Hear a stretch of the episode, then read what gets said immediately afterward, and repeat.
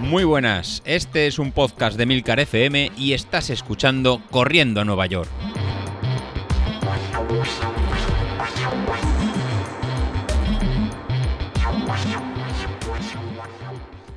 Hola a todos, muy buenos días y bienvenidos de nuevo al podcast de los viernes, vuestro episodio favorito de la semana. Y la verdad es que esta semana no tengo mucho que contar de mis compañeros porque no manda motivos. La verdad es que está la cosa bastante tranquila en el grupo, como habéis comentado.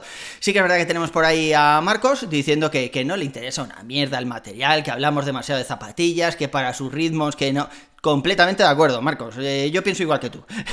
Porque lo de las zapatillas es que es una cosa muy subjetiva. Es verdad que, que, bueno, que estamos hablando que si de suela de carbono, que si de 100 pavos en unas zapatillas. Y, joder, ¿de verdad hace falta gastarse 100 pavos en unas zapatillas cuando uno corre a un ritmo más o menos medio? O cuando piensa que está empezando y demás. Yo ya os he contado muchas veces mi historia. O sea, cuando empecé a correr, eh, antes de, de decidir si hacía una inversión o no hacía una inversión, dije, bueno, pues voy a empezar a correr con unas zapatillas prestadas. Y empecé a correr con unas zapatillas de mi hermano que me venían grandes, además unas zapatillas muy baratas, ¿eh? de decalón, de estar de, correr así muy, muy básico. Y cuando vi que ya, pues eso, que ya tenía cierta continuidad, que salía varias semanas seguidas, que, que, bueno, que me gustaba un poco, que me iba cogiendo, entonces ya decidí comprarme unas zapatillas, que empecé por Asics, que era la marca que en ese momento, pues, pues no sé, yo creo que cortaba un poco el bacalao. Creo que se les ha pasado ahora un poco el arroz, ¿no? Ahora la gente corre con Nike, con Adidas y tal.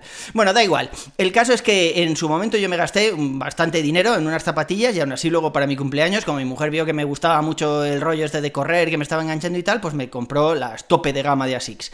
Y a los años me produjeron una lesión, porque me había quedado solo con Asics, no había probado otra cosa y tuve una fascitis y tal. Total, un, un lío, un lío, que cambiando de marca luego se me pasó. Entonces, eso que hacen algunos de ahí aferrarse a muerte a una marca de zapatillas, la verdad es que yo no lo he hecho. Yo ahora estoy corriendo con Nike. Eh, las anteriores que tuve fueron, ¿cuáles eran? Estas que no le gustaban a Bilito, joder, las, las New Balance, estas, que, que, en realidad son las que utilizo para todos los entrenamientos. Y ya os digo, yo contento, contento con ambas, o sea, no me noto que con unas corran más rápido que, que con otras. Así que, que bueno, sigamos, con, sigamos así probando distintas zapatillas y ya está, mientras no nos produzcan lesiones, no vale la pena gastarse demasiado dinero en, en eso, en una inversión inicial.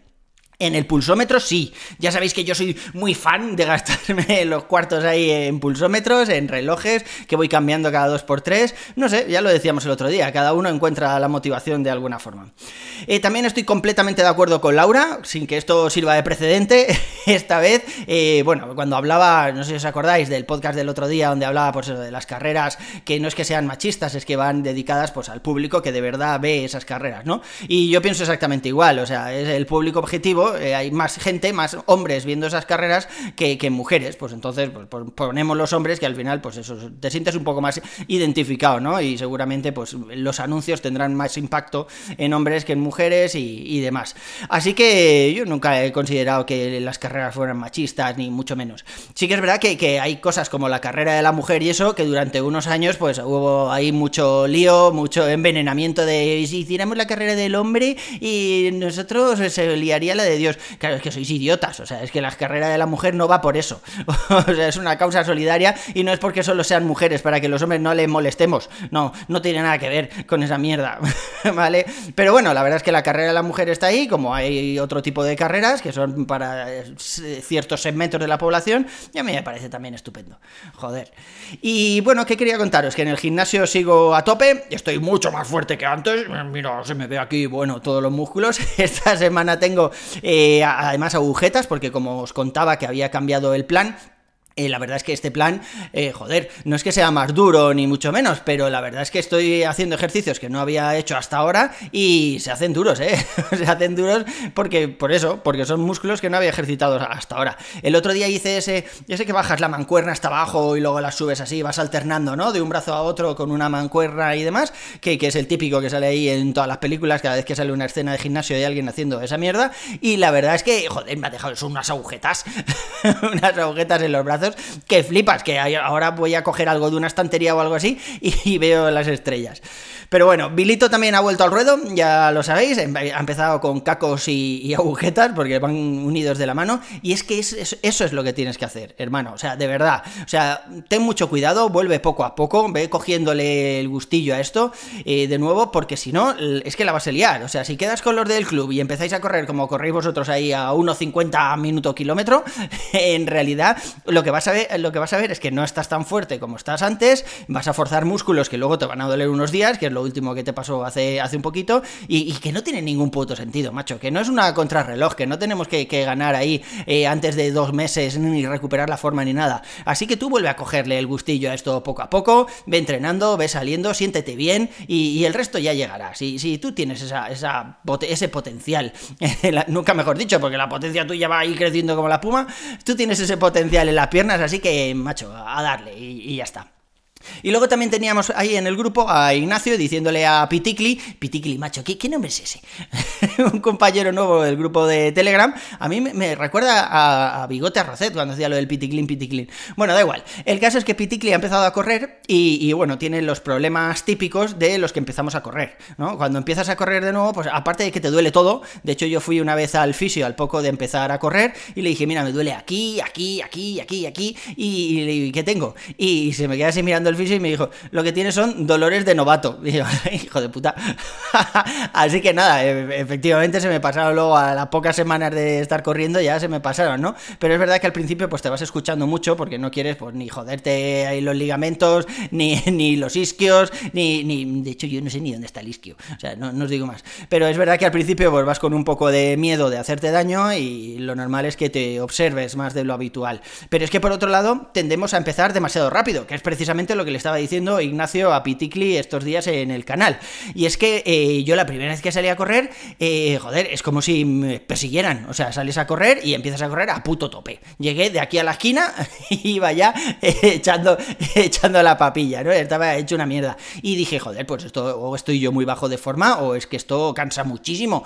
Y cuando empecé a hablarlo ahí con los compañeros me dijeron, no, joder, es que has empezado a correr ahí como, pues eso, como si te persiguieran. Y esto no va así. O sea, de hecho, en las salidas, ya habéis visto los entrenamientos que nos pasa el Mister, tenemos muchísimas más salidas en zona 1 y en zona 2, o sea, un ritmo muy tranquilo, que eh, salidas eh, exigentes en zona 4 y en zona 5. Y es precisamente porque en esas salidas más lentas es cuando se va haciendo base, que es lo que luego te da resistencia. Por supuesto, luego las series, los cambios de ritmo y todo eso te dan velocidad, pero ya os digo, o sea, al principio hay que empezar muy lento. Sobre todo la gente que empieza mirándose las pulsaciones, que no, voy a decir que sea un error, pero es algo que, pues eso, que, que al principio se hace complicado porque tiene las pulsaciones muy altas y pues tú mismo te vas diciendo, joder, voy demasiado despacio, pero sin embargo mira cómo llevo las pulsaciones y claro, eso puede llevar ahí un poco a la desesperación. Yo ya os digo que como soy de pulsaciones altas, pues cuando empecé a correr, si hubo un día que me marcaba el pulsómetro 212 pulsaciones. cuando estaba, eso cuando competía en bicicleta, un día 212 pulsaciones, yo digo, madre mía, me muero seguro. Y no, fui al fisio y me dijo, nada, lo único que pasa es que eres de pulsaciones altas, lo tienes que saber y actuar en consecuencia y ya está. Y actuar en consecuencia significa cambiar las alarmas del reloj para que te avisen un poco más adelante en lugar de avisarte cuando pasas las 180.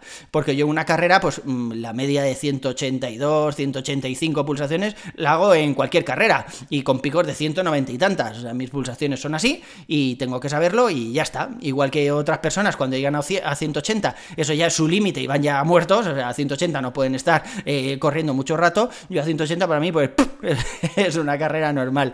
Ya os digo.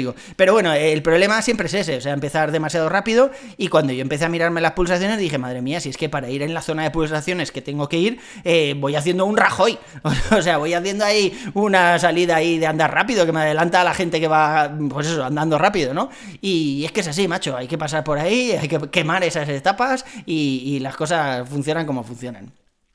Por mi parte, ya os digo, o sea, esta semana he hecho todos los entrenamientos que tocaban, tanto los de gimnasio, que, me estoy poniendo, ya os digo, súper fuerte, como, como los de las salidas de running, las series esas en zona 5, que el Mister nos había puesto 8 series en zona 5, no he hecho 8, he hecho 10, ole, hay mis cojones morenos, a 10 series en zona 5 a tope, la verdad es que muy contento, y bueno, mm, queda poquito ya para la carrera, la verdad es que ya está todo el pescado vendido, o sea, ahora tampoco diga, bueno, pues voy a hacer series de aquí a la carrera y así me voy a poner como un toro, porque porque no, en realidad el entrenamiento ya está más que hecho y lo que tenemos que hacer pues es esperar un poco y mantenernos hasta la carrera sin fundirnos demasiado porque ya sabéis que eso, que dentro de unos días tenemos ahí una prueba la más de exigente, ¿no? Esos 21 kilómetros de, del grupo, que por cierto, no sé qué pasa, macho, estáis ahí alelaos, nos habéis apuntado a la carrera, ayer éramos tres, eh, no sé, no sé qué ha pasado. También es verdad que cuando entré a apuntarme en la carrera, el mister se había colado ahí con las fechas y ponía que era 2021. Puede ser que haya, alguien haya entrado a apuntarse, haya visto ese 2021 y haya dicho,